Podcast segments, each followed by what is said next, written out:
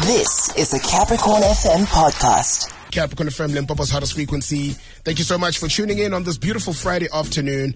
And it is time to get into the motoring experience on the Capricorn Adventure. Now, uh, Prashirwin Naidu makes a grand appearance, joining us this fine afternoon to chat on the all new and improved Hyundai uh, Grand i10. Right, it's small, it's compact, and a stylish too, right? He then gives us a motoring tip, followed by the one I love the most. He's hot jam of the week, right? So let's get straight into it. Uh, good afternoon, Prashirwin. How are you, my brother?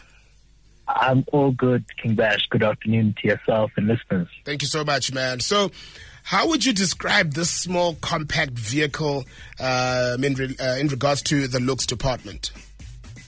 Well, you know, compared to its predecessor, which was launched in 2014, it's larger in width, width, length, and wheelbase as well. It's hmm. funkier, not as boxy as before. Our U-Test unit came in red, which was actually quite stunning.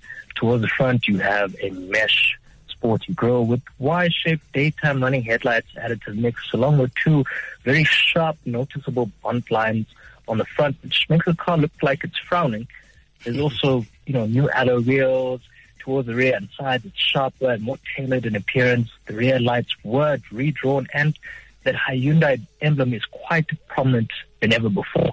So you, you can also go for a, a, sedan version as well, which is mm. quite bigger in the space department at the back. All right, amazing. I mean, I've been in an i10 before, but not the new one. So, how was the drive and what's the cost looking like?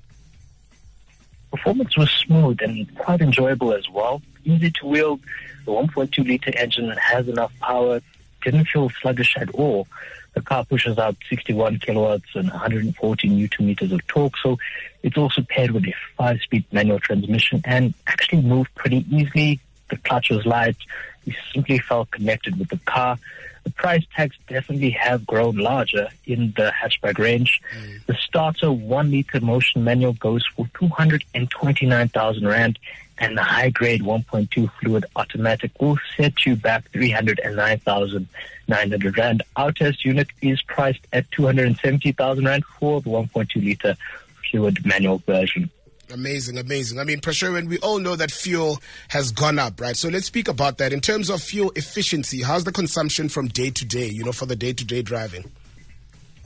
On the, on the fuel consumption side, you know, if you drive conservatively, especially on the highway driving without a heavy foot, you can easily achieve five liters per 100 kilometers. And, you know, day to day e-city driving, especially in peak and heavy traffic times, I achieved around 5.8 liters per 100, which is not bad at all. All right, all right, interesting. What um, what are some of the rivals uh, for the Hyundai Grand i10? Some of the competitors are the VW Polo Vivo, Suzuki Swift, Ford Figo, and the Suzuki Baleno, which is essentially the same as the Toyota Starlet. All right, all right. Last but not least, man, please do share a hot motoring tip uh, before signing off with your hot gem of the week. Sure.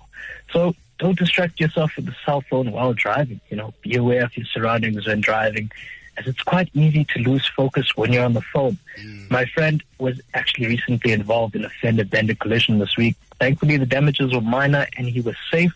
The gentleman that knocked him was on his phone. So please do be self-aware, forget the phone and be vigilant when driving, especially in the peak traffic times.